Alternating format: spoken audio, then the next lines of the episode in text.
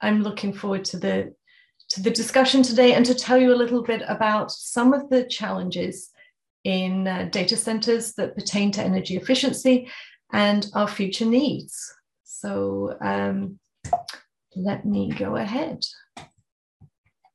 There. um, so this is a view inside one of our data centers. And I thought I'd start by showing some of the things that happen inside a data center, some of the functions. Uh, so obviously there's a large compute function. There's um, a lot of data. This is all the, if you are active on Facebook or Messenger or WhatsApp or Instagram or any of our, our applications, um, you know, there's a lot of pictures, videos, chat that needs to be stored. So storage is a large part of the infrastructure inside a data center. As we do that compute function, um, we need memory, obviously, to, um, to be able to manipulate that data, just to be able to get it to the right place at the right time and do backups and that kind of thing. Um, and then um, one of the largest growing areas of our data center infrastructure at the moment is, is um, AI ML and video transcoding. This is so that we have, um, just to describe what, what, that really means. So, um, video transcoding is needed so that no matter what device you're using, no matter what your internet connection bandwidth is, you're able to have a fluid experience using the apps so that the videos and other multimedia you're using is at the appropriate resolution and takes a reasonable time to download.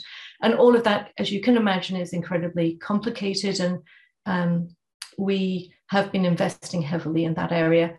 Again, in AIML, um, a, a, lot of the way that these applications work requires us to, well, first of all, for security reasons, that there's a, we, we need to know um, to protect people and make sure that we're we're not putting inappropriate things out there. So that requires some some AI. Um, and then you can imagine ranking and recommendation, which is a lot of how the platform works, is a very big user of AIML.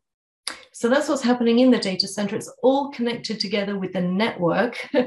and that's going to be um, the topic in the afternoon, where we talk about photonics because our network is largely a photonics network um, and um, opportunities for energy efficiency there. Yeah, so um, moving on. um, so I did touch on AIML as one of the largest growing areas in our infrastructure. And uh, this chart is, is from the literature. This is um, some data that was collected um, by the group in Berkeley. And it's it's just interesting to, to see how fast this is growing and it's it's representative. You're going to see some more detail um, as we go through the talks today. I know I'm not the only one um, hitting this point, but I'll I I like this chart because it includes Moore's law. And um, I think we're all very familiar with Moore's law and the journey we've been on um, you know, factors of two in two years. It's it seemed like a, a, a really a really good journey, and then it just is dwarfed by the growth that's going on. If we look at computer vision um, and natural language processing, speech, that's the blue line, and that's on a, approximately 50 times growth every two years in terms of the model size and complexity. Um, but I think the one that catches everyone's attention is this more recent trend, and it's in red here for good reason. This rings alarm bells lots of places. Um, phenomenal growth, 750 times in two years. Um, it's just hard to comp- comprehend that. So this is the the transformers um, deep learning. Uh, it, it, as I said, we'll get into more of this as we go through the session this morning. I think that's going to be a very interesting discussion. So Meta is just at the beginning of our journey. So I showed some very large growth rates. If you look at this chart, this is just our inference, which is a which is small compared to training. Um, and we're really just getting started. So here, and this looks very modest, right? Two or three times growth over two years. So what is um, why why what right how does this touch the infrastructure i thought i'd start by just going through training um, and the process that training follows so we start with data and obviously there's a lot of data in our data centers you need a lot of data to make the model um, that you, you the quality of your results depends on the amount of data you use so it all starts with data.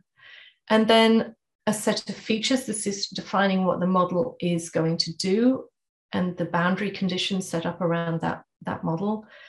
The model is then trained. And then the results are evaluated. And there's a feedback loop here.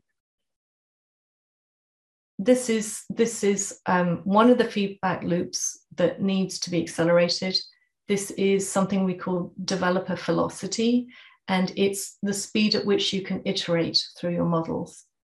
So um, this is very this is an important loop. And then um, as the model goes through that development and then it gets deployed, obviously there's multiple generations of this. So there's a um, an infrastructure loop. So we can think of this as a software loop and a hardware loop.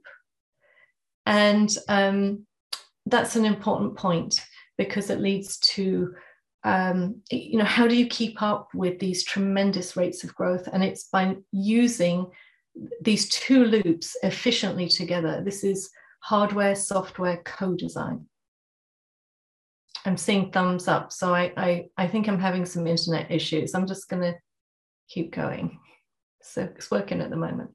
Um, so some of the strains that this accelerated innovation puts on our infrastructure um, is illustrated here in the purple boxes and the purple lines.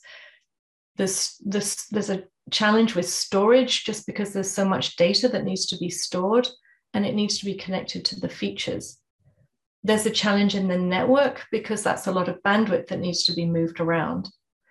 And there's a challenge in the compute and memory because it's a lot of data that's being computed, a lot of memory that, that needs to be accessed, and latency requirements to make that go fast.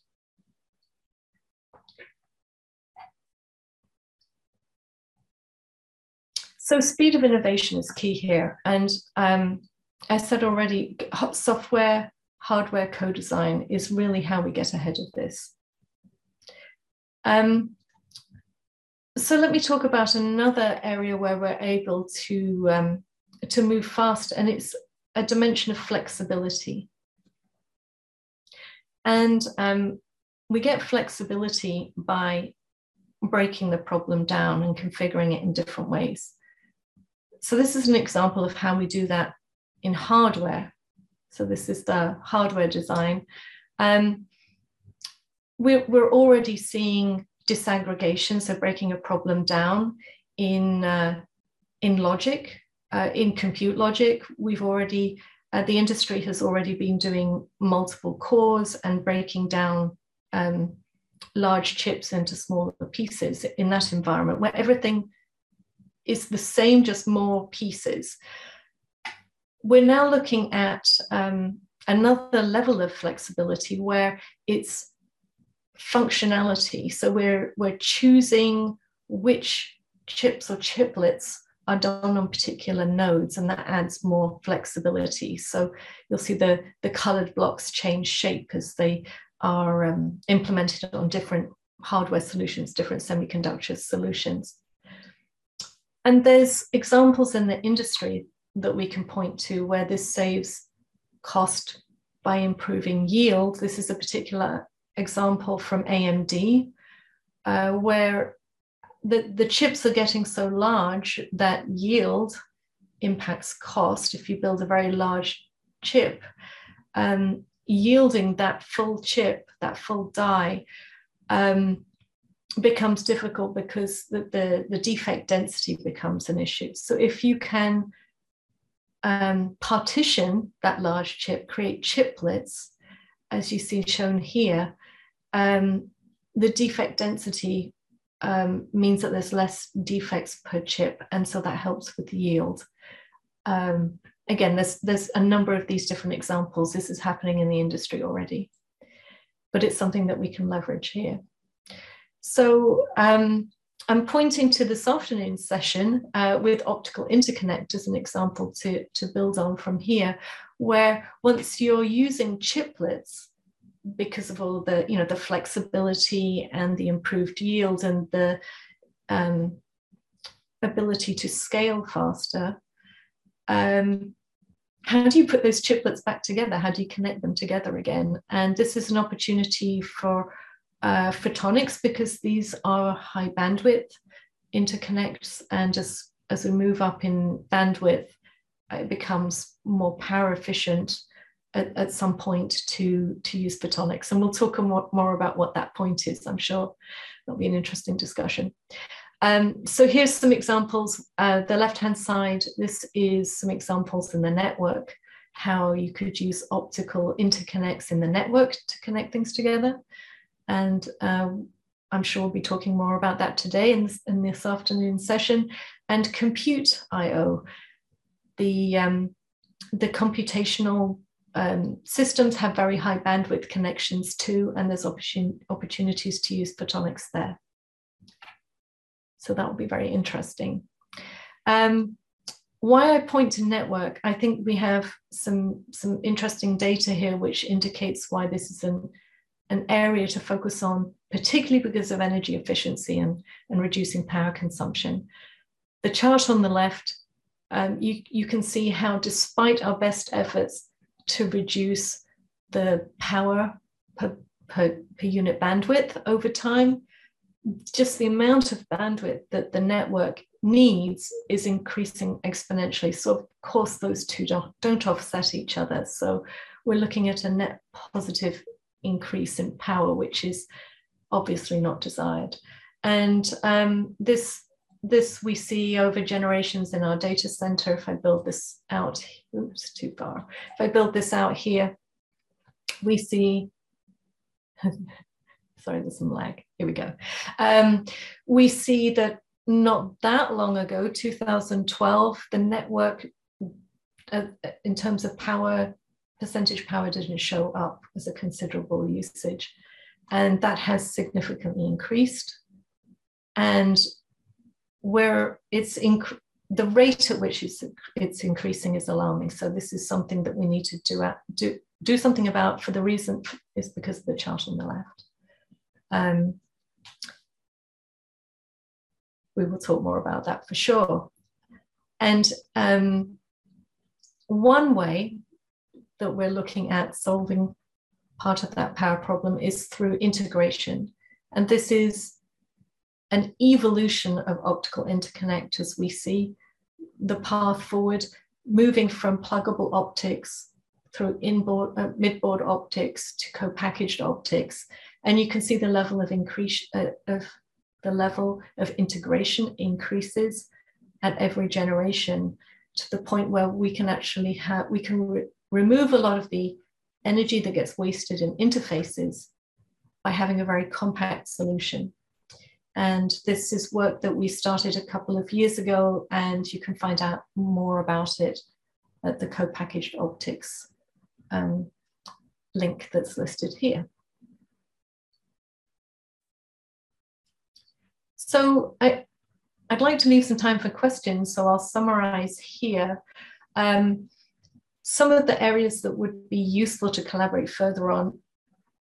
The first one is design for high volume uh, this is something that all the hyperscale data center users have in common. It's it is a very high volume, and I'm talking about unit volume and scale. Things uh, it's a it's a lot of pieces, and it's growing fast, and that's common to all of the hyperscalers. So uh, designing for that environment is very important. There's a lot of leverage to be had there.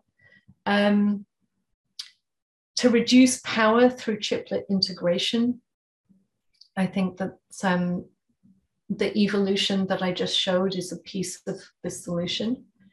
And I'd like to enc- encourage collaboration to build the ecosystem. Uh, there's a lot of different moving parts and pieces of the puzzle. And if we work together, I think we can create a very strong solution. So that's all I had in my talk. I look forward to some questions and I've shared my contact information here as well. Uh, so, and I'm available for follow up afterwards. Thank you. Thanks, Catherine. Uh, any questions from panelists or on the chat? There is one in the chat too, John, when you get to it. Okay, from Johannes, are there any approximations or estimates about the share of AI/ML related to overall compute? Um, I don't have specifics to share on that, but as we get into the discussion, um, there's going to be a panel on AM, AIML, and that might be an opportunity to dig another layer into that. I'm going to stop sharing so I can see people. Okay. Yeah.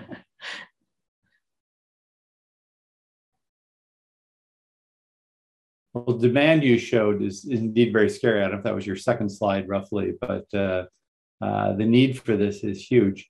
How how big of impact can we have? If everything you know all the disaggregation all the optical interconnects and all the improvements in learning happen um, do you think the share of electricity going to data centers will, will remain constant or go down? Or do you see it continuing to increase? I, I am a realist. I, I think that's an ambitious goal but um, the the trend if we just extrapolate from where we are today of course that's completely unsustainable. So there, there's two extremes there. Um, i think it, the goal is clear the target is clear. How close we get i wouldn't like to say. Okay. Uh, so there were there were a couple questions in the chat. Why don't you guys read them? I don't see anything else. So. So from Neil Anderson, uh, in current state-of-the-art data centers, what, what fraction of the total consumed energy is consumed at the chip level for compute, compute plus memory?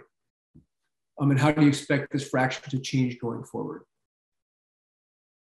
Oh, that's such an interesting question. It's one of those questions where it sounds so simple, doesn't it? like we must have a metric for that. Um, and I'm trying to slice through a number of different areas in our data center to try and get to that sort of nice rule of thumb. And what I'm coming to is it's unfortunately it's all very complex.